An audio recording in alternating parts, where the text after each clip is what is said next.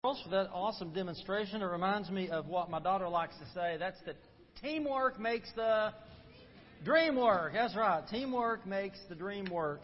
That might have been a good title for this message.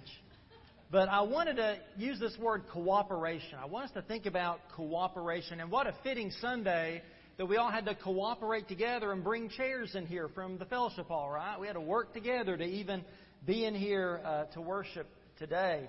Let's think about this word cooperate. Okay, what does that word mean? If you break it down into two parts, cooperate, it means to work together. Work together, cooperate. The Bible has something to say about that. In Ecclesiastes chapter 4, it says, Two are better than one because they have a good return for their labor.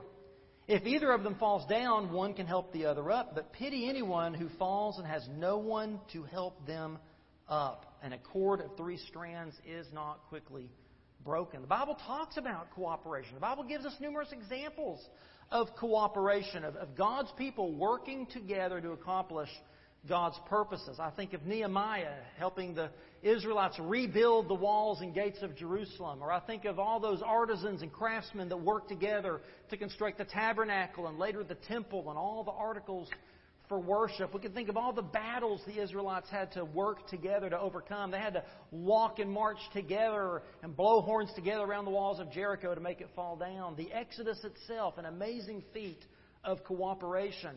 Although they didn't always cooperate together well, did they, or get along?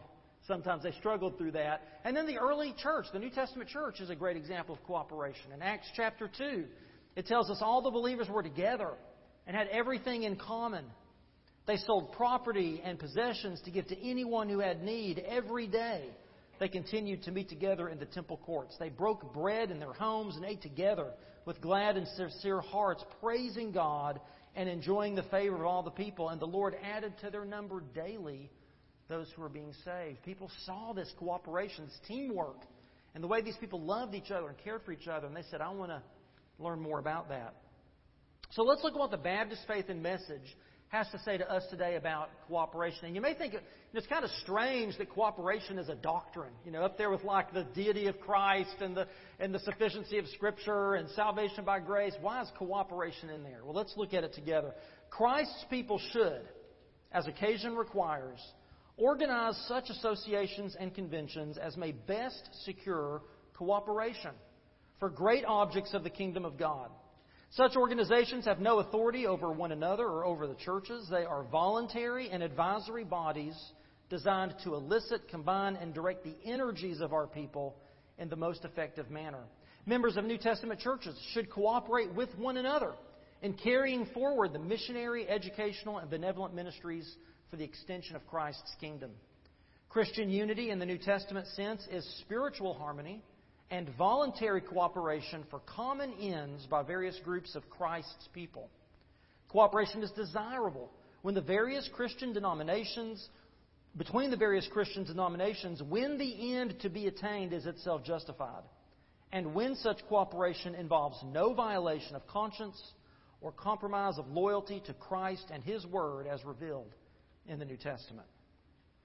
Now, our society looks at things like cooperation, tolerance, diversity, inclusion, and they laud those as great values, right? But what do those words mean? Cooperation, inclusivity, inclusivity diversity, inclusion, uh, tolerance. What do these words even mean? You know, these are not ultimate values.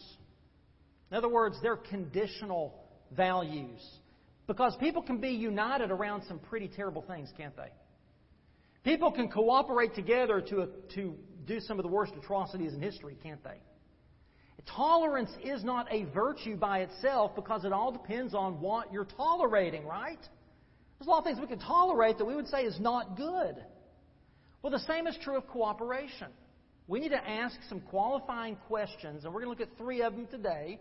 And you've only got two fill in the blanks in your notes today because we have no screen. I wanted to keep it simple, just two fill in the blanks, right? So we're going to look at these three questions, and the first question is what I'm going to spend the bulk of our time on. Okay, so the majority we're going to look at today is this first question because it's such a crucial question today. With whom do we cooperate? Now you may say, well, David, shouldn't all Christians and churches and denominations work together? I mean, can't we all just get along? Don't we all love Jesus? Don't we all want to see His kingdom come, His will be done on earth as it is in heaven? Well, it depends. We're living today in a day of religious pluralism unseen, I think, since the first century Christians. Let's go back, for example, to this idea of tolerance, diversity, and inclusion. These are sort of the, the trifecta of postmodern values, aren't they? You hear them all the time. Postmodernism believes that every truth claim is equally valid, except for the Christian truth claim that there is absolute truth and all truth is God's truth, right? So they reject that truth claim, but every other truth claim is equally valid. And that's the rub. Because as New Testament Christians, we believe there is absolute truth. We believe that all truth is God's truth, and we believe that doctrine matters. And because of that, sometimes we have to stand apart from those who call themselves Christian, who call themselves churches, because they don't believe those things. And when we do that, they accuse us of being narrow minded. They accuse us of being intolerant. Well, if we truly believe that the Bible is the inspired Word of God, that it is sufficient for life and for faith and for ministry, that it's authoritative for our lives, if we really believe that, then we are bound not by what seems right to us or what the world may call tolerant. We are bound by what God's Word says. And God's Word has a lot to say about unity and about who we are to cooperate with and who we are not to cooperate with. And that applies both to us as individuals and to us as a church body. So the first fill in the blank, the first part of the answer with whom do we cooperate is that we cooperate with fellow Christians. We cooperate with fellow Christians. The Baptist Faith and Message talks about voluntary cooperation for common ends by various groups of who? Christ's people. Now, that's not to say that we aren't to have relationships with non Christians. I mean, Jesus ate with sinners, right? Yes, he did. And, and, but, but, but did Jesus cooperate with them? Jesus ate with them, Jesus got to know them, but did Jesus cooperate with them? Did Jesus work together with them for God's purposes?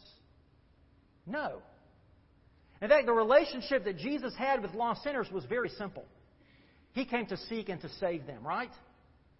He came to call them to repentance. That was Jesus' relationship with the lost. And it applies to us. Our close relationship with any lost person should chiefly be about helping lead them to faith in Jesus. That's why we have relationships with lost people. Throughout the Old Testament, God clearly and repeatedly warned the people of Israel not to align themselves with the pagan nations around them. And we see the first example of that, or one of the greatest examples of that, in the book of Exodus, chapter 34, beginning in verse 12. God tells the people of Israel, Be careful not to make a treaty with the inhabitants of the land that you're going to enter, otherwise, they will become a snare among you. Instead, you must tear down their altars, smash their sacred pillars, and chop down their Asherah poles, because the Lord is jealous for his reputation, and you are never to bow down to another God. He is a jealous God. Do not make a treaty with the inhabitants of the land, or else, when they prostitute themselves with their gods and sacrifice to their gods, they will invite you, and you will eat their sacrifices. Then you will take some of their daughters as brides for your sons. Their daughters will prostitute themselves with their gods and cause your sons to prostitute themselves with their gods. God has always warned his people to be careful about how much and how closely we associate with those who are far from Him. I used to do this illustration with teenagers back in the day when I was a youth pastor. I would have a chair and I would stand up in that chair. Some of you may remember this. I'd stand up in the chair and I'd have one of the kids come up to me and grab my hand. I'd say, Now, now, uh, or I'm sorry, they would stand in the chair. I would stand on the ground and I would hand my hand to them and, they, and I would say, Now, pull me up there with you. So they would stand up there on that chair and try to pull me up on the chair. You think they did it? No. And then I would give a good hard yank and down they'd come. I mean, not too hard. Nobody got injured. But the point is, it's so much easier for someone to pull you down to their level than it is for you to pull them up to yours, right? We know this. We heard in our Old Testament reading how happy is the one who does not walk in the advice of the wicked, or stand in the pathway with sinners, or sit in the company of mockers. Proverbs 4 14 and 15 says, Keep off the path of the wicked. Don't proceed on the way of evil ones. Avoid it. Don't travel on it. Turn away from it and pass it by. That's pretty strong and clear language. And as you read the Old Testament, you discover that the vast majority of Israel's problems is they didn't do what God said here in Exodus 34. They did enter into treaties with the inhabitants of the land. They did associate with them and partner with them. And yes, their sons and daughters did prostitute themselves with pagan gods. They adopted pagan values and beliefs and practices and worshiped idols. The New Testament continues this warning against being in close relationship with those who don't belong to God. 1 Corinthians 15:33 says, "Do not be deceived. Bad company corrupts good morals." And in 2 Corinthians 6:14, Paul writes, "Do not be yoked together with those who do not believe." For what partnership is there between righteousness and lawlessness? Or what fellowship does light have with darkness? This applies to friendships, to business relationships, to who you date and who you marry. Any intimate relationship in our life. Remember, we are called to be salt and light in the earth. We are to go into a lost world to shine the light of Jesus, not to hide it under a basket for the sake of a business deal or because we don't want to offend a friend.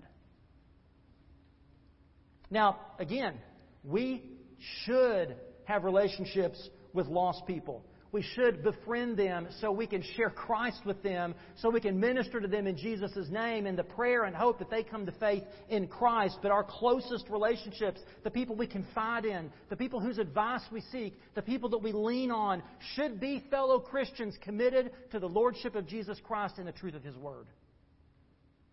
And that brings us to the second part of this statement. With whom do we cooperate? We cooperate with fellow Christians under the authority of God's Word.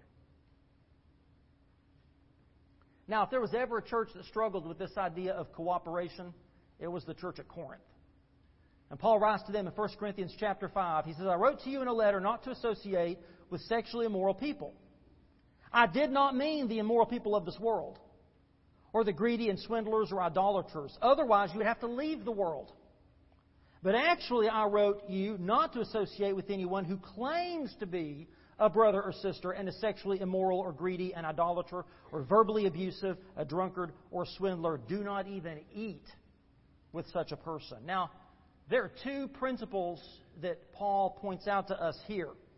The first is that while we are not to have deep, close, intimate relationships with lost people such that they would lead us astray, such that they would cause us to fall away in our walk with Christ, such that they would distract us by the things of this world from the things of Christ, we're not to do that, but we are to have relationships with lost people.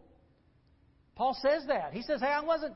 You, be in the world, not of the world. He said, I'm not telling you to build a Christian bubble around yourself and not associate with lost people at all.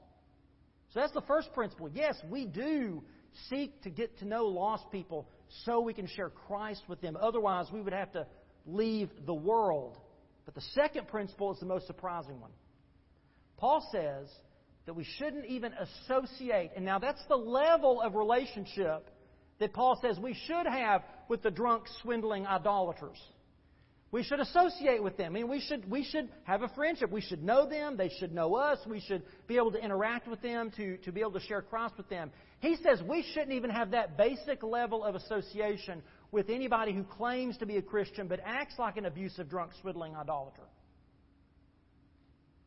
He says don't even eat with such a person. Now, Jesus ate with lost sinners, right? And we should too. But Paul says don't even eat with somebody who claims to be a Christian but lives like a lost sinner. We cooperate with fellow Christians under the authority of God's Word. Does their lifestyle match up what they claim? Or are they causing harm to the reputation of Christ? Are they causing harm to the body of Christ? Are they going to drag you down because you think, oh, they're a fellow believer, but they're living like the world? But secondly, Paul doesn't just limit this to their behavior. When he writes to Timothy, he also talks about their belief. In 1 Timothy 6 3, Paul tells Timothy to flee from anyone who teaches other doctrine and does not agree with the sound teaching of our Lord Jesus Christ and with the teaching that promotes godliness. So, not just those who are out there behaving and living like the lost, but those who believe and are teaching things contrary to the Word of God, Paul says, flee from them. 2 John 9 through 11 clearly directs us to avoid those who claim to be Christians but don't hold the sound doctrine. Uh, John writes, Anyone who does not remain in Christ's teaching but goes beyond it, in other words, they're trying to add to Scripture, does not have God. The one who remains in that teaching, this one has both the Father and the Son. If anyone comes to you and does not bring this teaching, do not receive him into your home, and do not greet him, for the one who greets him shares in his evil works. It's pretty, sounds kind of extreme. This is why our church is very particular about the people, the churches, the organizations that we partner with in missions and ministry. They must share with us a common commitment to the gospel, the same convictions about doctrine and biblical values. Now, it's easy to look back in church history and identify heresy, isn't it? It's easy to look back in church history and identify false doctrines. You know, those who deny the deity of Christ or the humanity of Christ, those who denied the Trinity, those who were trying to teach a works-based salvation or who denied the inerrancy and, and inspiration of God's Word, or, or especially even today, those who teach heretical cultic things like the Mormons and the Jehovah's Witnesses. It's kind of easy to identify that. There's a lot of false teaching and heresy among Christians and churches today that's hard to identify. They're insidious.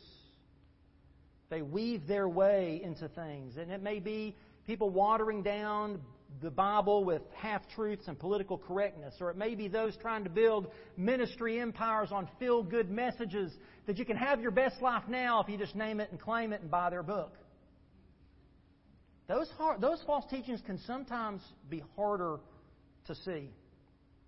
I talked about this last week that we have to, we have to work hard to dig down deep to bedrock truth and build our lives on that truth, and, and that will help us to discern the false prophets and the wolves in sheep's clothing out there. And when we do, when we see those people, we should correct them, rebuke them. And if they don't repent, if they don't change their beliefs and their ways, we disassociate from them.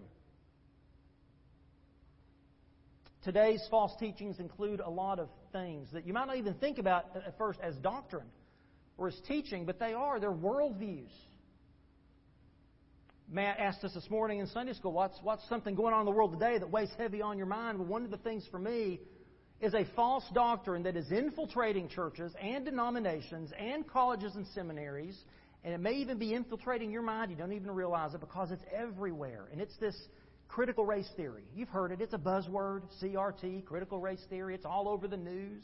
Wokeness, right? I mean, these are buzzwords that we hear, but we don't necessarily think about what they mean and what the implication is. I want to use this just as an illustration of an example of a false teaching that we've got to be wary of. And, and really, wokeness is a Christian heresy. I read an article from Chuck Colson's ministry, from Breakpoint.org. Um, about how wokeness is a Christian heresy. And I thought, well, that's weird. I wouldn't think of it as a Christian heresy. So I read the article. And it explains how the word heresy comes from the Greek word hairein, which means to choose. And the article goes on to say that, quote, heresy is the result of choosing one thing that is true and then running with it until it distorts everything else. So you think about a heresy. Like the heresy that, that you know, denied the deity of Christ. Okay, it would take a truth about Jesus, like his humanity, and it would run with it to the exclusion of everything else and distort doctrine. That's what heresy does. Heresy always has a truth or a half truth in it. It's like when Satan tempted Jesus in the wilderness. What did Satan use to tempt Jesus? Scripture. So, what Satan does, he takes something that's true and he twists it. And he uses it to pervert everything else. So, the article goes on to say wokeness is a way of seeing the world built on critical theory, but he says it's fastened onto the Christian idea that oppression is evil. We can agree with that. Oppression is evil. But that it makes that the sole significant fact about humanity and society while rejecting so much else that Christianity teaches, like original sin and forgiveness and salvation. So, this CRT is a great example for us of a modern day heresy that masquerades as a Christian virtue, as compassion, as justice. And the article explains this heresy, and I think it's illustrative of how we can discern and address multiple heresies in our culture today. Uh, the, the, gender theory ideology that is, that is everywhere as well. And the, the teachings about homosexuality or abortion. There's so many issues. Human life, the dignity and sanctity of human life, and ethics and medical ethics, and those sorts of things. How can we address those? How can we see the heresy in those and guard ourselves against that and those that teach it? So I just want to, real quick, from this article, he points out three, three things, three fallacies. First, he says critical theory misunderstands who we are by assuming that the only relevant fact about us is where we fit within the various categories of oppression. So it misaligns the doctrine of humanity, of who we are. Secondly, he says it, it misunderstands the doctrine of sin or what's wrong with the human condition. He says, according to CRT, it's limited to oppression. In this view, oppressors are guilty, the oppressed are innocent. Human identity, human nature, and human problems are all flattened out into a single spectrum of oppression. Third, he said, given its failure to diagnose sin, it's no surprise that critical theories lack an adequate understanding of salvation. The guilt of certain groups and the moral superiority of other groups is fixed and perpetual. Forgiveness and reconciliation are effectively ruled out. There's no path for healing, no bearing one another's burdens, no easing the burden of pain by forgiving another. And then he summarizes it, and he says, In the end, wokeness is built on a worldview without salvation and offers an eschatology without real hope. Though the proclaimed goal is to end oppression, it's what the late sociologist Philip Rieff called a death work. It's dedicated to tearing down things but unable to build or offer anything better. Now, I share this with you because these kinds of heresies are so insidious. They are weaving their way into churches and denominations and into pulpits, into Christian colleges and seminaries. Satan is crafty. He's very good at what he does. And that's why it's so important for us to understand and study what we believe and why. To sit under the teaching of sound doctrine and to be careful who we cooperate with. A couple more examples. Union Theological Seminary in upstate New York is not a Baptist seminary. Let me make that clear. They had a chapel service a couple of years ago where they filled the, the podium, the pulpit area, with plants and trees. And they had a whole service where they prayed to and confessed their environmental sins to plants. There are those who teach either directly or indirectly universalism, that in the end everybody's going to be saved and go to heaven. They deny the reality of hell. They deny uh, the, the, the, atoning work of Jesus Christ for the salvation of our sins. They deny the exclusivity of Christ, that He's the only way to God the Father. There are those who teach that Jesus was a sinner. There's a pastor, a liberal pastor, who's, who's very popular on TikTok. And he was on TikTok uh, recently and talked about how Jesus was a racist. And at one point in the Gospels, he says Jesus confessed and repented of the sin of racism. In another video, the same pastor talked about that when Jesus raised Lazarus from the dead, he was actually modeling for us how we should help homosexuals come out of the closet and embrace their lifestyle. As Christians, we cannot join in kingdom activities with those who don't believe the basic truths of God's Word. Who are going to read their desires and beliefs into God's Word instead of God's truth out of it. Because what would we do together with those people? How can we do evangelism together with people who don't believe there's a hell? Who think that everybody's going to heaven no matter what? Who don't believe in the exclusivity of Christ? How do we do evangelism with them? How can we build churches with those who don't see the kingdom of God through the lens of Scripture?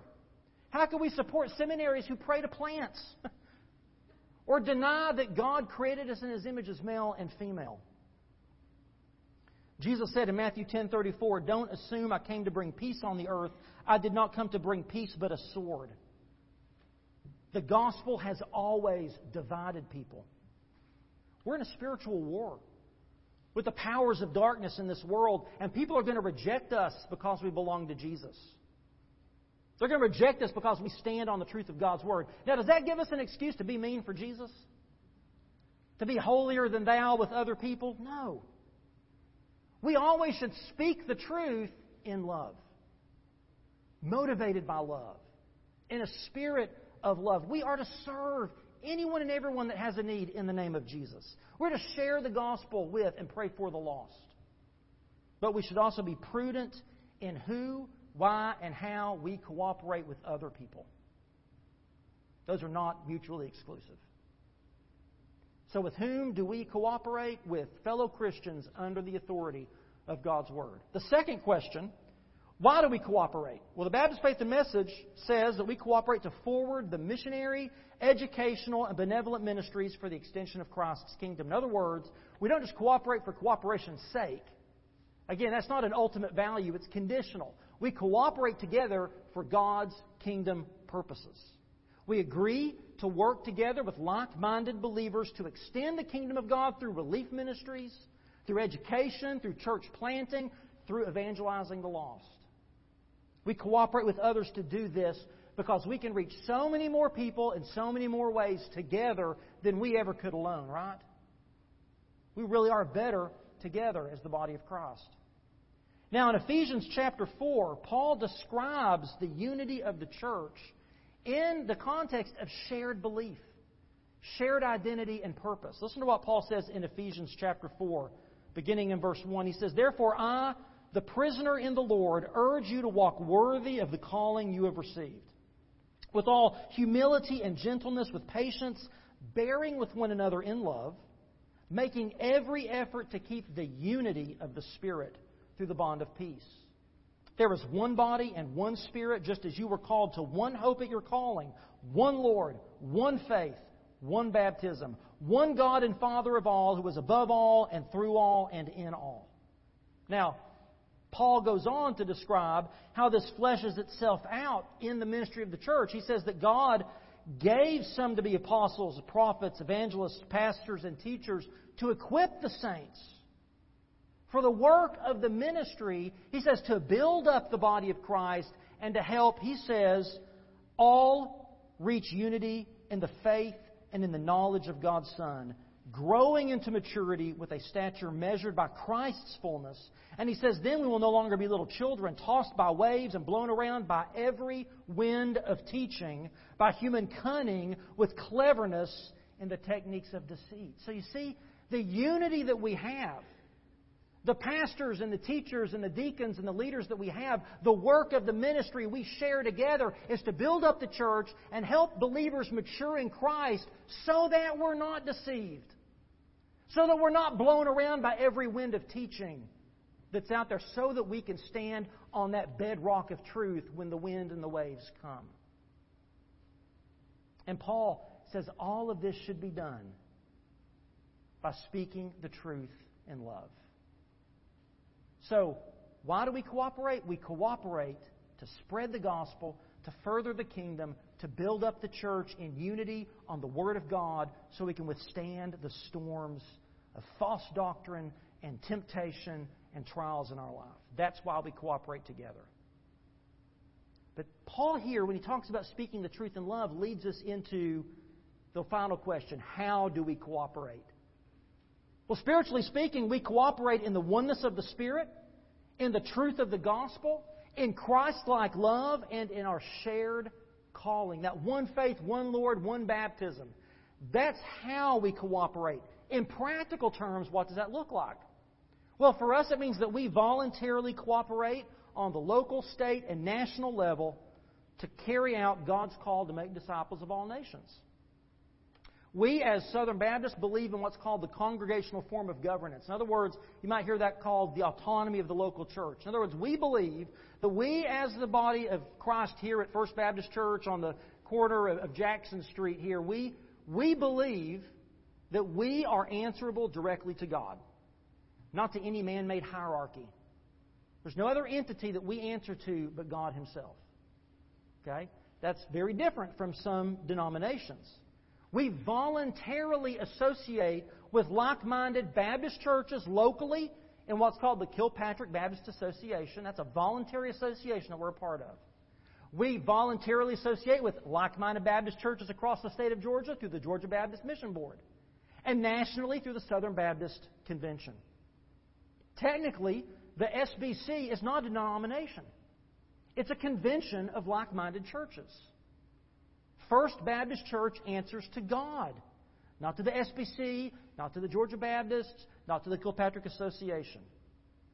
In fact, the way that we're set up, those entities can't tell a local church what to do, who to call as their pastor, how to do ministry, even what to believe. Rather, under the guidance of the Spirit, according to the Word of God, we send messengers to those entities. It's the local churches who direct them in what they do. It's a grass up kind of structure, not a top down sort of structure. And so we are a part of that a voluntary association of like minded Baptist churches working together to carry out the Great Commission.